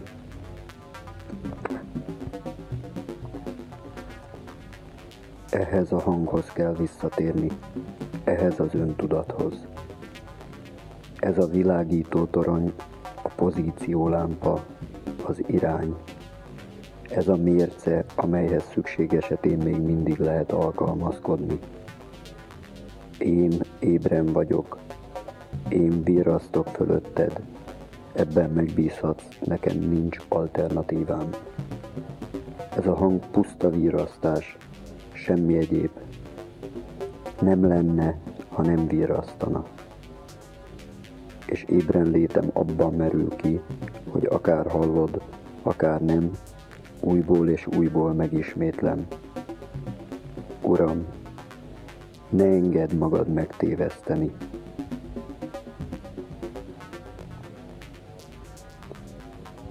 Lehet, hogy számodra vak vagyok, tapogatózom. Saját jövőmben botorkálok, ami te vagy. Nem látok és nem értek semmit, nem segíthetek. De én nem azért vagyok, hogy segítselek, ahogy te képzeled. Én nem botorkálok, én nem tapogatózom, én nem mozdulok. És nem tartozom hozzád sem sokkal inkább, mint bármi máshoz. Lehetséges, hogy a helységben, ahol most mindez elhangzik, senki és semmi nincs a hangomon kívül. Nekem mindegy. Sőt, tetszik ez a gondolat. Ahogy kedves nekem az üres lakásban bekapcsolva felejtett televízió képe is. Valaki vigyáz a házra. Valaki ébren van. De csak a televízió működik. Ne hagyd magad becsapni, uram. Én ébren vagyok, én virrasztok fölötted, múló perceid városod fölött. De ebben te épp oly kevéssé zavarsz, ahogy egy folyó vagy egy állat jelenléte sem zavar. Ebben az éjszakában nem zavar semmi. Egyedül vagyok. És nem is akarok felébreszteni senkit és semmit. Halálra ijesztene egy másik élő. Elvesztené kalauzát az álom. Mert csak az alvók nem látnak alvókat. Számukra minden egyenlő súlyú és eleven, ellenállhatatlan változékonyságú, mint maga az álom. Ne engedd magad megtéveszteni, uram!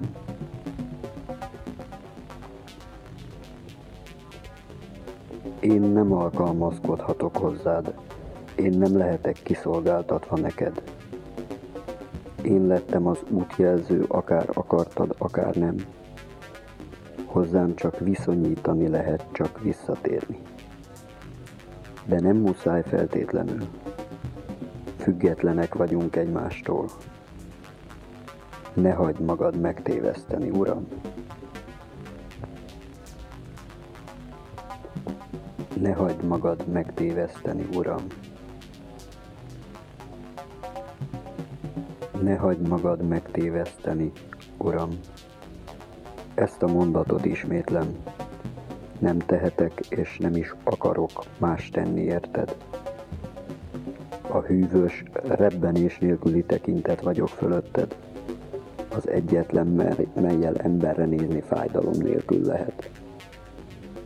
Én nem készülök ki attól, nem is készülhetek ki attól, amitől te kikészülhetnél.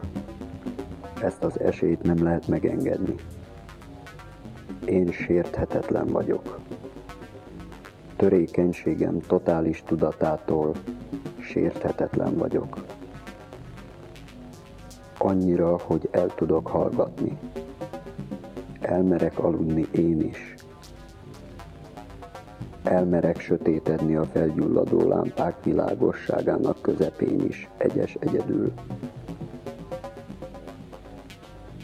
És el tudom tűrni, hogy marad a világ.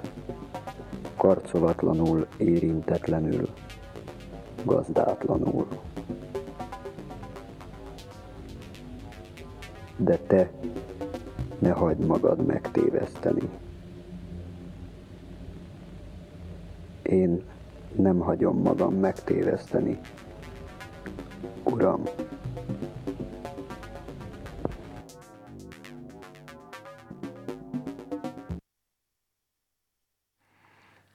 Kicsit csúnyán van levágva a vége. Ez ilyen elmélkedős volt. Igen, azért remélem, is. Hogy te is elmélkedtél. Tényleg a tapasztalataimat meg kell osztani a hallgatókkal. Miről? Az, hogy 4 napig internet nélkül voltam. Hallgatnak. Belegondolni is szörnyű. Tapasztalat az, hogy meg kell szokni. És mennyi időt szoktad meg? 3,5 nap. Komolyan? És addig szenvedtél? Addig nem tudtam, azért jó, mondjuk könyvolvasással el lehetett tölteni az időt, de nagyon sok időm felszabadult, nem volt semmi keret, tehát nem volt semmi szabály, csak az, hogy nincs internet. Uh-huh. Tehát emiatt kicsit szétestem. Nem olvastál nagyon sokat? Nem, így össze-vissza zabáltam, meg söröztem, meg... Tehát ilyen nehéz. Uh-huh. Nehéz, amikor ez nem olyan, mint egy elmész, nem is tudom, egy lelki gyakorlatra, és ott van napi rend, elmélkedned kell, magadat bántani, nem bántani, hanem ilyen erőfeszítéseket tenni. Hanem amikor hirtelen az a szabály, hogy igazából semmi nincs, egy lakatlan szigeten vagy, nem kell semmi erőfeszítést csinálni, sőt ez, tehát nem azon, hogy ácsolhatsz ezt, azt, amazt, hanem... És az utolsó fél nap miben volt más, hogy a megszokás már, tehát az, hogy megszoktad, az mit jelent?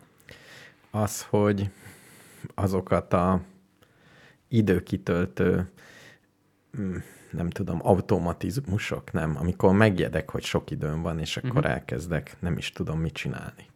Tehát azok így kezdtek lecsendesedni. Nem jártam mindig a konyhába enni.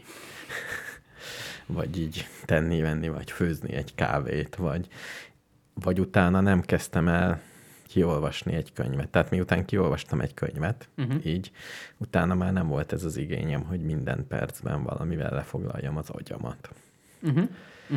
Tehát már lassan 3,5 nap után ki tudtam ülni és nézni a kertet. Tehát ilyen... Akkor sajnáltad, hogy véget ért? Igen. Tehát de végül is meghosszabbíthattad volna, nem?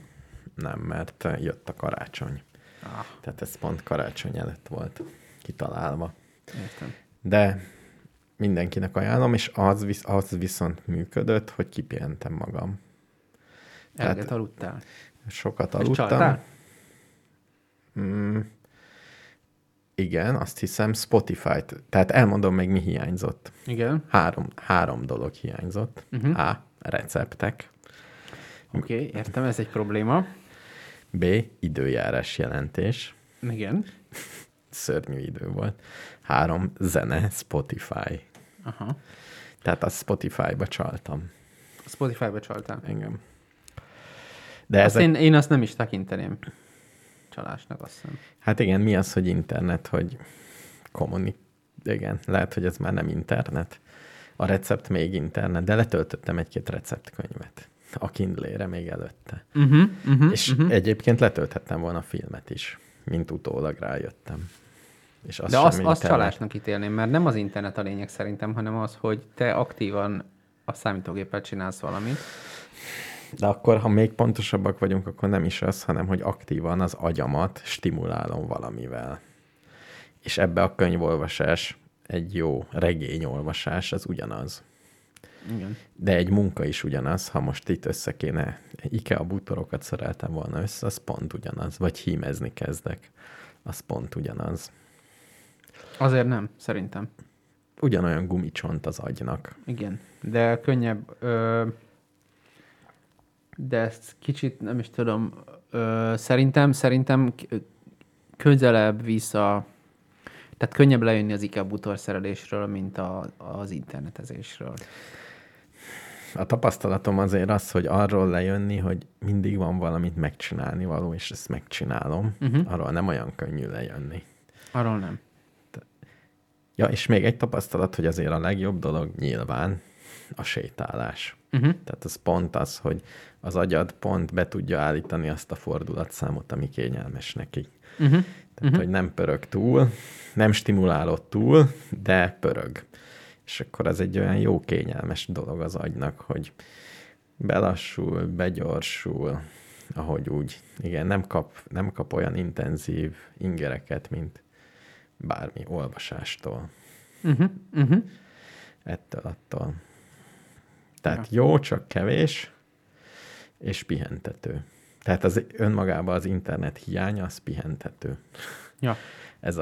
Még ez a tapasztalat. Még akkor is, hogyha csak munkára. Nem tudom, szerintem mindenképpen.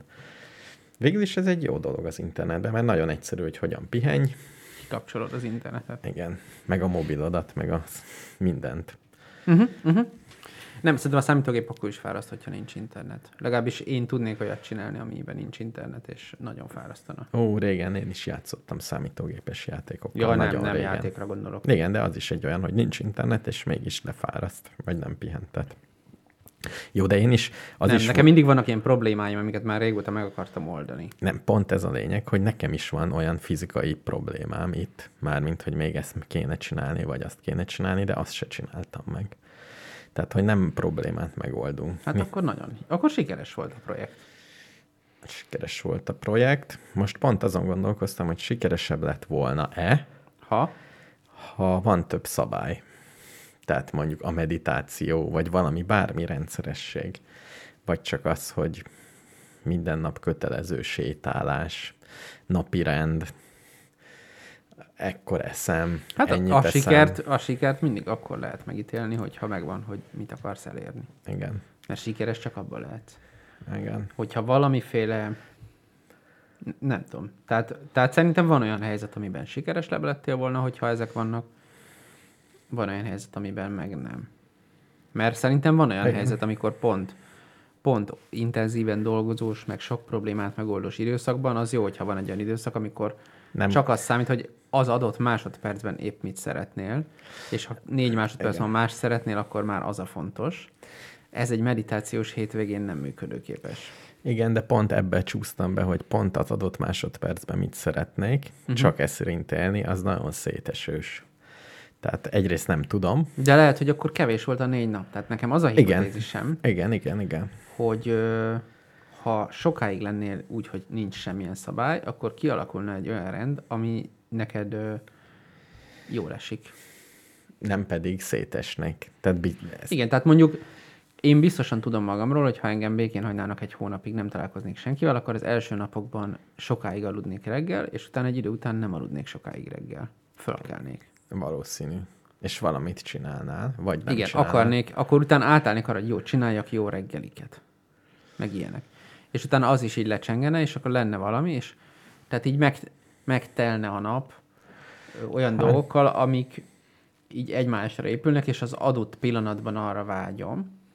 És akkor utána az lesz, jó, menjünk el kirándulni, és akkor motivált leszek, fölkelek, jó, gyors reggel, és húzunk el kirándulni.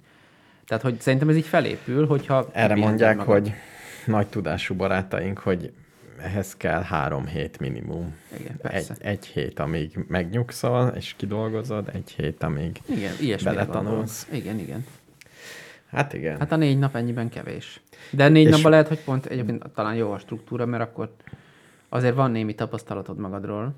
Tehát tudod, hogy szerintem, ha most össze kéne raknod magadnak egy programot, hogy ez lenne a legjobb regeneráció, akkor nem lőnél nagyon mellé.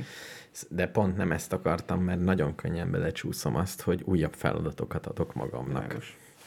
És ebből nehéz kikeveredni. Illetve a nagy tudású ismerősünk még azt mondta, hogy pihenni csak máshol lehet. És még ezen is gondolkoztam, tehát hogy ne otthon töltsd a 3 hét pihenésedet. De én különben ezzel nem volt gondom. Tehát nem akartam, mivel itthon vagyok, ezt-azt csinálni. Ugyanezt történt volna egy ismeretlen helyen is. Én nem csak máshol tudok pihenni. Nekem most igazából az a fő pihenés, amikor egyedül vagyok otthon. Ez teljesen... Ami főleg 2020-ban egy elég extrém ritka esemény. Mindig mindenki otthon van. Na hát ez volt a... Nekem volt valami érdekes témám, de halvány gőzöm sincs, mi volt az. Biztos. Ja, nem akartunk jósolni a 2021-re, értékelni a 2020-at, fogadalmakat nyilvánosan megfogadni, hamut szórni a fejünkre. Figyelj, volt neked egy kérdésed szeptemberben a Facebookon. Igen. Hogy akkor lesz a következő buli. Így van. Hogyha a napi esetszám már egy hete 100 alatt van. Igen. 7 egymás után következő nap 100 alatt van, mondjuk így. A rákövetkező pénteken lesz itt egy buli. Igen. Epedve várom a bulit. És mindenki tippelhetett. Igen. Én eddig jó vagyok. Igen. Azt hiszem, hogy április elejére tippeltem. Vagy március közepére. Volt, aki dec 6-ra, én január 1-re tippeltem. Azt már elbuktad. Azt már elbuktam. Így van. Még egy kevés. Igen, még... De nézd meg most már, milyen kevések a fertőzöttek. Egyre kevés. Úgy szépen. De még nem tudom, mennyik a fertőzöttek. Nem tudom. Én csak a halottakat követem, mert azt mondta a miniszterelnök elvtárs, hogy ezt kell követni. Jó, de nem attól lesz a buli, hogy hányan halnak meg. Az világos. Tehát ez teljesen fölösleges. Tehát ki mit figyel, igen. Azt. Ja. Tehát volt már, hogy nem is tudom, mennyi volt. A jelentett betegek száma. Esetek, aha. Mindjárt megmondom most, hol tartunk. Jó, meg a múltkor már volt hogy már így karcolgattuk. Hungari. Biztos előbb lesz, mint április. Most lefele megy. Most aktuálisan 165 Látod? A beteg. Látod? A napi beteg az 165, nem a halál. Az új. Confirmed cases. Nem. De miért? Ja, mert ez várjál, de ez per million people. Uh-huh. És akkor most már nem az lesz. Igen, nem azt mondtam, hogy per million. Akkor és az akkor így 1600,4. Azt nem tudom annyira értelmezni. Van egy ember, aki csak úgy így. 1600,4. Uh-huh. Akkor azért még odébb vagyunk. Jó, de kiszedem ezeket a nagy országokat, mert ezek miatt nem látom jól a grafikont. Csak benhagyom magunkat. Na, így már mindjárt más. A leányzó fekvése. Szóval most 1600,4 beteg. Ezt nem annyira tudom értelmezni, de biztos van valami oka, hogy ez így van. Jó, mindegy. Tehát én azt gondolom, hogy április előtt már lesz buli. Ez a terv. Aztán majd és akkor is megtartod a bulit, ha jogilag, hogyha nem szabad? Most úgy így felvétellel készül a válaszodról. Ja, hogy tehát, hogyha esetleg előáll ez az egy hét. Igen, megtartom. Igen. És még nem, a miniszterelnök úr nem engedélyezi, hogy bulit tarts. Most is engedélyezi, tehát szerintem lesz az a határ. Mit? Bulit nem szabad tartani? De 10 főig jó vagy. Ja, hogy egy limitált szériás, 9 fős. Igen. Értem, jó. Tehát én jogtiszta ember vagyok. Világos, tehát egy 9 fős buli. 9 plusz én. Ja, mert ez egy rolling average. Ja, hogy ez. Akkor azért ennyi. De most már fölfele megy. Így már. 902 a mai. Na, látod? Úgy esik, mint igen. Almafáról. Tegnap 609. Azelőtt 698. Így már azért más a dolog. Nem tudom. Így már értem, hogy mi ez a... Aj, de hülye vagyok. Jó. Na mindegy. Ennyit az adatokról. Ennyit az adatokról. Nem tudom, mi lesz. Nem hiszek az adatoknak, sajnos. Igazán. Ja, és de nem is ez volt a kérdés. Igen. Persze. Igen. Ennyi. Kéne egy rendes adatszolgáltató, akinek az adataiban hiszel. És egy rendes cég, aki ezeket feldolgozza, és hiszel nekik. Csak az a baj, hogy már az adatgyűjtés. Statisztikai hivatal. Az, de én is most az Oxford Egyetemnek az Our World in Data oldalán nézem. Igen. De ők is abból dolgoznak, amit a magyar kormánytól kapnak. Tehát hát amíg nem vezetsz be egy teljesen alternatív tesztelő rendszert. Amit megpróbáltak, tudod, volt ilyen egy Angliába dolgozó orvos mindig csinál ilyen internetes orvosoknak beszélgetést, hogy mindenki számoljon be, és előtte kérte, hogy mindenki mondja meg, hogy náluk hányan vannak így, hányan vannak úgy, és a minisztérium megkérte, hogy légy ne. Hát, így.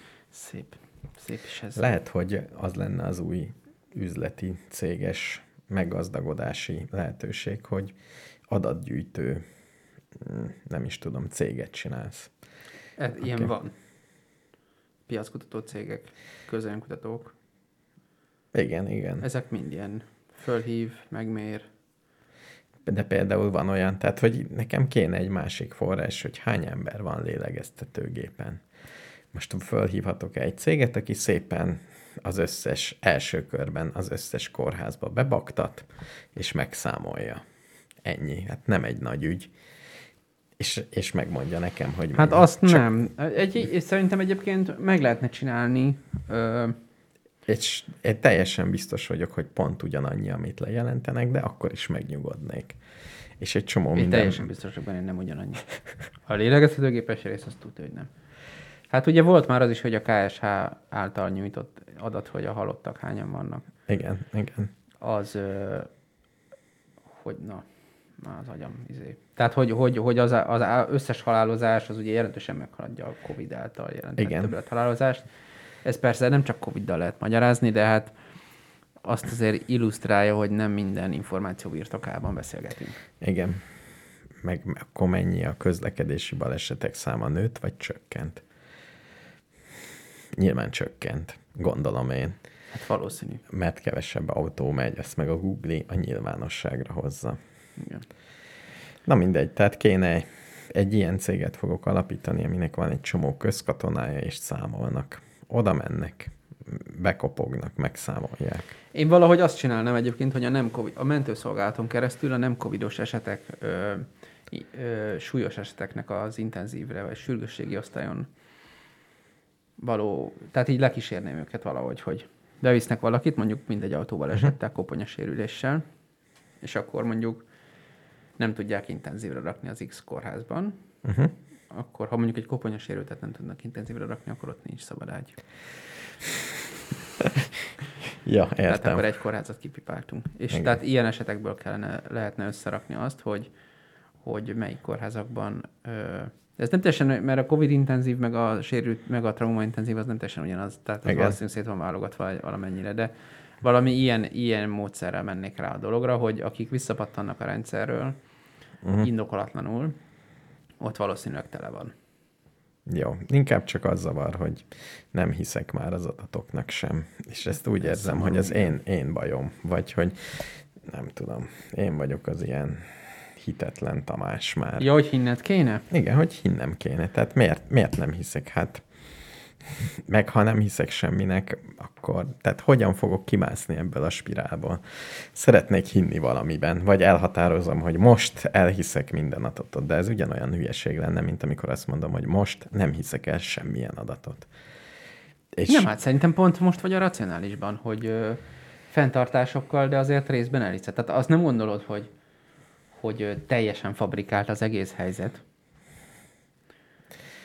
De azt se gondolod, hogy minden nyilvános, aminek annak kéne lennie. Nem tudom megmondani, hogy mennyire fabrikált a helyzet. Tehát ezt máskor se tudod. Kétszer. Mondjuk, de nagyon sok helyzetben nem tudod. Tehát valójában mindig információ hiányosan döntesz. Igen, de eddig, mondjuk 5 éve, azért az volt az érzésem, hogy ami adat van, körülbelül az volt, amit elmondtál, hogy többé-kevésbé ezt úgy elhiszem. És ez, hogy mennyire hiszem el ezt, ez a többé-kevésbé, ez az utóbbi időben sokkal nagyobb, tehát sokkal kevésbé hiszem el.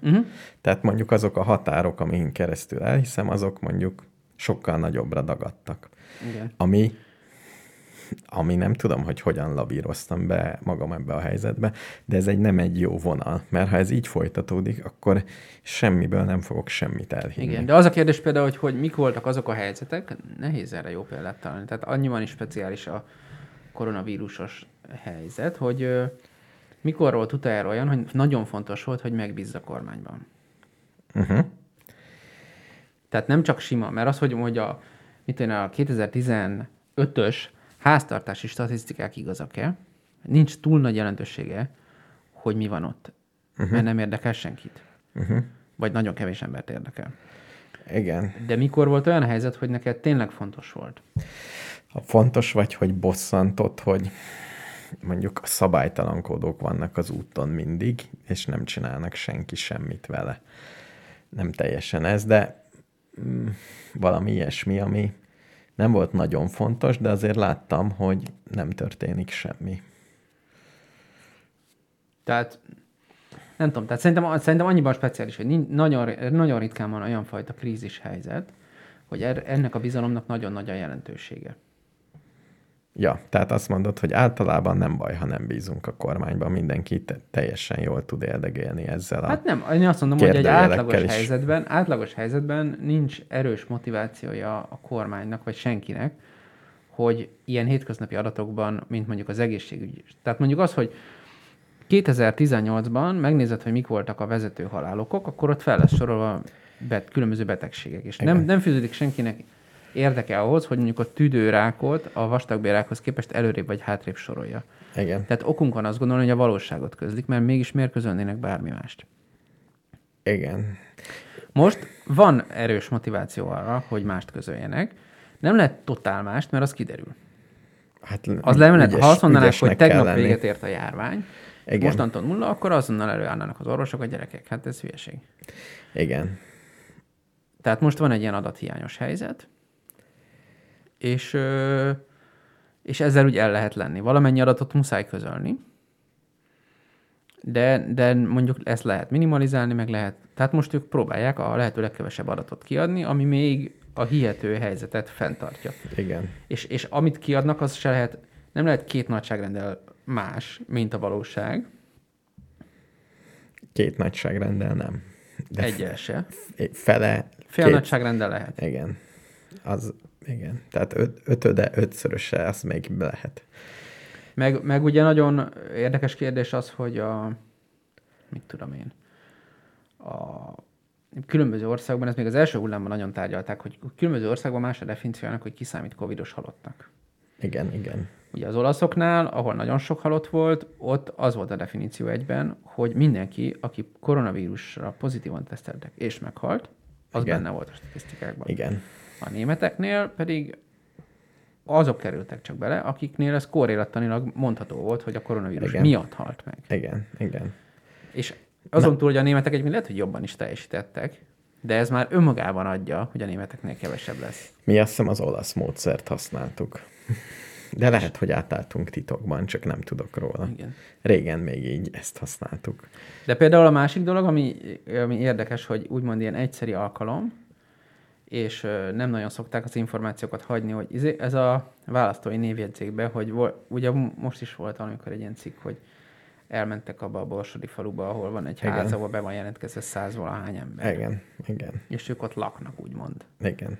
És persze nyilván nem tudjuk, hogy ők kire szavaztak, mindenkinek van egy ötlete, vagy hát mit tudom én, valahol valakinek nincs ötlete, de hogy, tehát hogy vannak olyan speciális kulcsfontosságú adatok, ahol ilyen szürke zóna van, és nagyon nehéz utána járni, és persze egyébként az újságírók azok tipikusan ilyenkor utána szoktak menni, de jobb országokban. De most, minthogyha arra felé mennénk, hogy egyre inkább jelentősége van, tehát most nagyon hasonlítjuk magunkat például nyugathoz egy csomó szempontból, hogy ők igen. rossz felé mennek, mi jó felé megyünk. És itt már az adatok nagy részének jelentősége lesz, hogy ki a jobb. Kinek igen, nagyobb. De én szerintem ez nagyon érdekes, hogy a kormány nagyon nyomja ezt a narratívát, hogy a nyugat elbukott, meg mit tudom én, de szerintem ebben vesztésre vannak ítélve, mert függetlenül attól, hogy ez mennyire jó vagy rossz, vagy megalapozott, vagy nem, szerintem a magyar társadalom egyértelműen idealizálja a nyugatot. Uh-huh. Mint ahogy például én is egyértelműen idealizálom a nyugatot, érzelmileg sokkal jobban, mint amennyire alá tudnám ezt támasztani. Uh-huh. Mert mit tudom, én elképzelem azt, hogy milyen jó lenne élni bármelyik ezek közül az országok közül, de mindenhol csak turistaként voltam, nyilván jól éreztem magam. Igen. Hát soha nem vállaltam munkát Franciaországban, vagy Belgiumban, hát mit tudom én, hogy az milyen. A svéd bevándorlás hivatalal volt egy rövid afférom, de az se volt túl komoly. Uh-huh. Úgyhogy, mert ugye tanulni mentem. Uh-huh. Magyar ösztöndíjat, tehát nem volt nagyon problémás az se. Uh-huh. De biztos, hogy a magyarok idealizálják a nyugatot. És ez több, mint pár évtized izéje, tehát hogy nekünk, mert ugye ez a nemzeti sztori is, hogy István király ezt eldöntötte, hogy kereszténység, Nyugat-Európa, tehát ez tökre benne van a rendszerben, ezt nem lehet csak úgy megfordítani. Tehát nem fogják átállítani. Ezt nem fogják átállítani. Vagy mi inkább igyunk lóvért. Én nekem meggyőződésem az is, hogy hogy jelenleg a DK, meg a Momentum a legerősebb ellenzéki pártok, az azért van, mert ők a nyugatos párt. A DK ugye bemondta, hogy föderális Európát. Uh-huh. Ezt volt a izéjük, kék alapon sárga csillagok legyenek, sok. A Momentum az meg, hát ők ebből jöttek, tehát a nyugati egyetemeken szocializálódott fiatalok, igen. akik most így elmondják, hogy gyerekek, hogy van ez nyugaton. Tehát ennek a két pártnak jelenleg ez szerintem a hitelességi bázisa erre épül, hogy a nyugat. Uh-huh. És hogy ők a nyugat fele azt akarják. De. És mindent lehet, meg persze lehet gondolkodni, hogy most euró így vagy úgy, meg mit tudom én, lehet elmélkedni, hogy az európai ügyészség, de hogyha megnézel az összes közönkutatást, az emberek EU-pártiak, európai ügyészségpártiak, európártiak, anélkül, hogy bárki értené az európai ügyészségnek a jogi struktúráját, bárki érteni a monetáris politikára, milyen hatással lenne az európai eurózónához való csatlakozás, az, hogy át lehet menni határ nélkül Ausztriába, ez jó. Igen. Ennyi. Tehát szerintem ezt nem lehet megváltoztatni. Úgyhogy mindenki azt mond, amit akar, ez maradni fog. Ez végül is jó hír. Hát ott te ezt jónak tartod, de csak azt igazolja, hogy ez így van. Igazából elmentek lehetséges, hogy ez téves.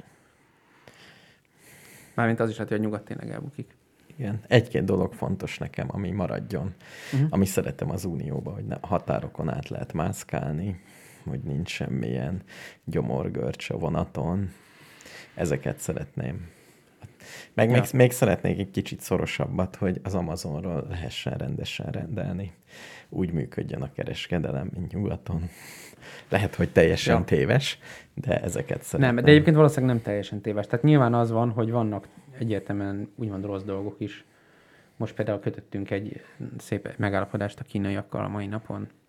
Tényleg. Amiben, igen, hát ugye vicces, hogy az európai, még nem néztem utána rendesen, mert még csak ma olvastam, hogy megkötöttük, és igazából nem tudom pontosan, mit kötöttünk meg, csak valami kereskedelmi megállapodást, ami nyilván valamennyire előnyös, de összességében rohadt sokat fogunk kereskedni, és Kína meg lenyomta az európai politikusok torkán az újra átnevelő táborok melletti kényszermunkagyárakat, és olcsón fogunk hozzájutni az ott készült termékekhez.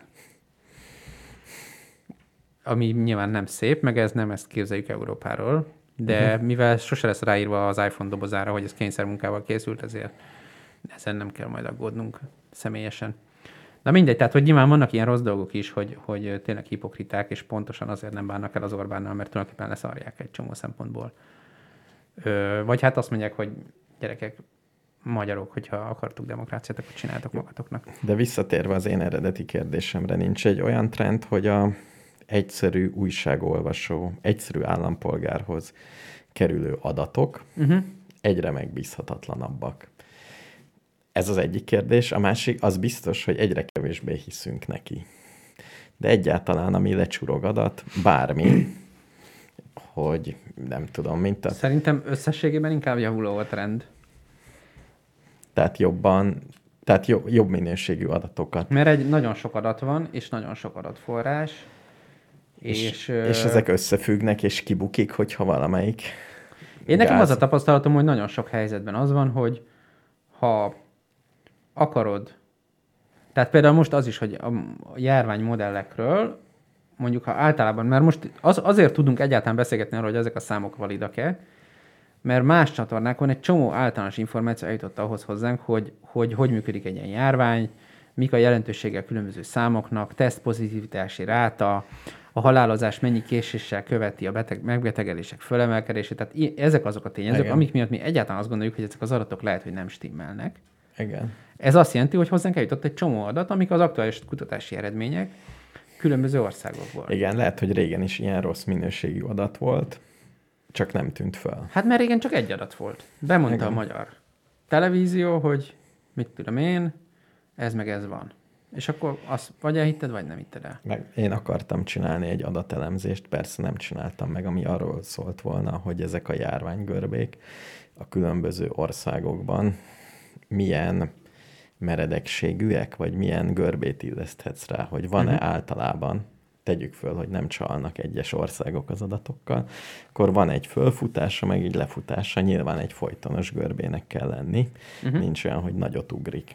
És ennek a görbének lehet jellemzője.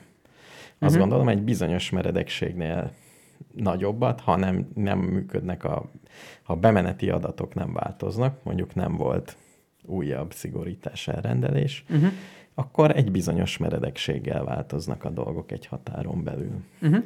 És hogy ez tényleg így van-e? Vagy vannak kiugrók, vagy nem ugrók ki? Hát csak például Magyarországon ugye, tehát erről beszéltünk pár hete, hogy az átlátszónak az oldalán van ez a koronamodell. Igen. Ami végül is picit ezt csinálja, amit te most mondasz. Nem teljesen, de picit igen. De ugye az a baj, hogy ott azután is elmondtam, amit elmondtam, és aztán pár nappal később bevezettek szigorításokat, és onnantól kezdve minden, ami elhangzott, az érvényét vesztette. És egész. Hát egy ideig nem vezettek be szigorításokat. Egy ideig, nem? És a másik, hogy bevezettek mondjuk új típusú teszteket is. Igen. Amivel sokkal többet tudtak tesztelni, tehát attól biztos volt egy fölfeleugrás. Lefeleugrást azt meg könnyű csinálni, nem kell annyit tesztelni, és akkor lefeleugrott. Igen. Tehát az a baj, hogy nem konzisztens az adatgyűjtés, de szerintem máshol sem. Hát ezért kéne egy csomó országba ezt megnézni, és ha kiderülne, hogy az országok 80%-ánál valamiféle mintát követ, 20%-ánál nem, akkor az hát már... a halálozásra szokták mondani, hogy ugye az sokkal stabilabb, mármint hogyha a halálozásban ott sincs egységes definíció, de azért a halott az mégiscsak halott. Igen, látjuk Magyarországon tehát olyan, is. Mert mondjuk tehát beteg az lehet, hogy nem megy el orvoshoz.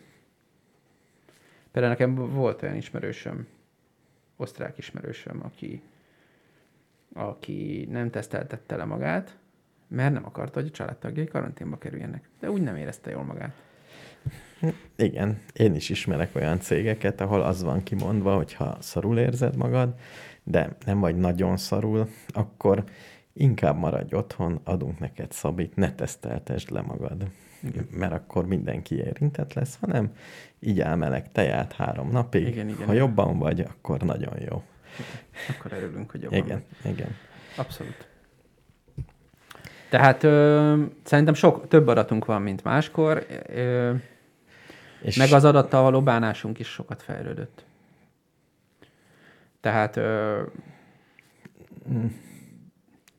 kicsit hiányolom az újságíróktól ezzel a sok adattal való bűvészkedést és ennek a lefordítását. Hát meg ez, hogy amit te elmondtál, hogy valaki miért nem megy utána függetlenül a...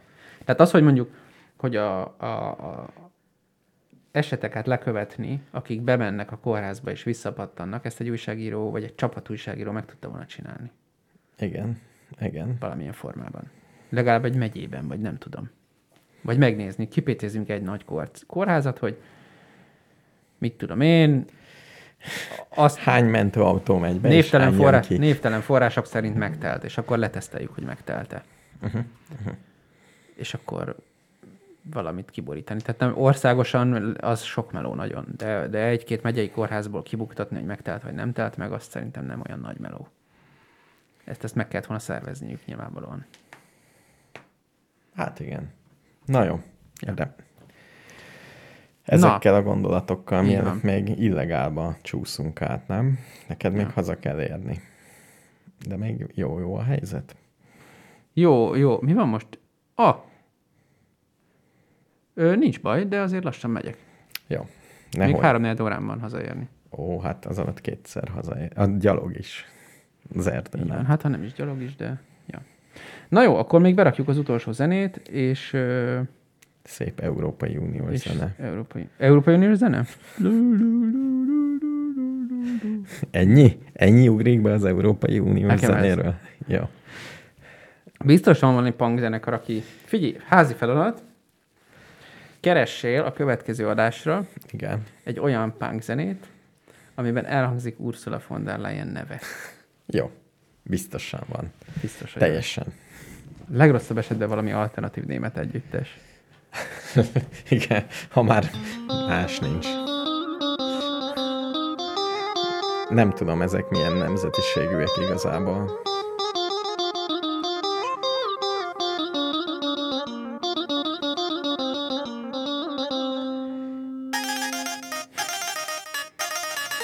Na hát akkor jó éjszakát! Jó éjszakát mindenkinek!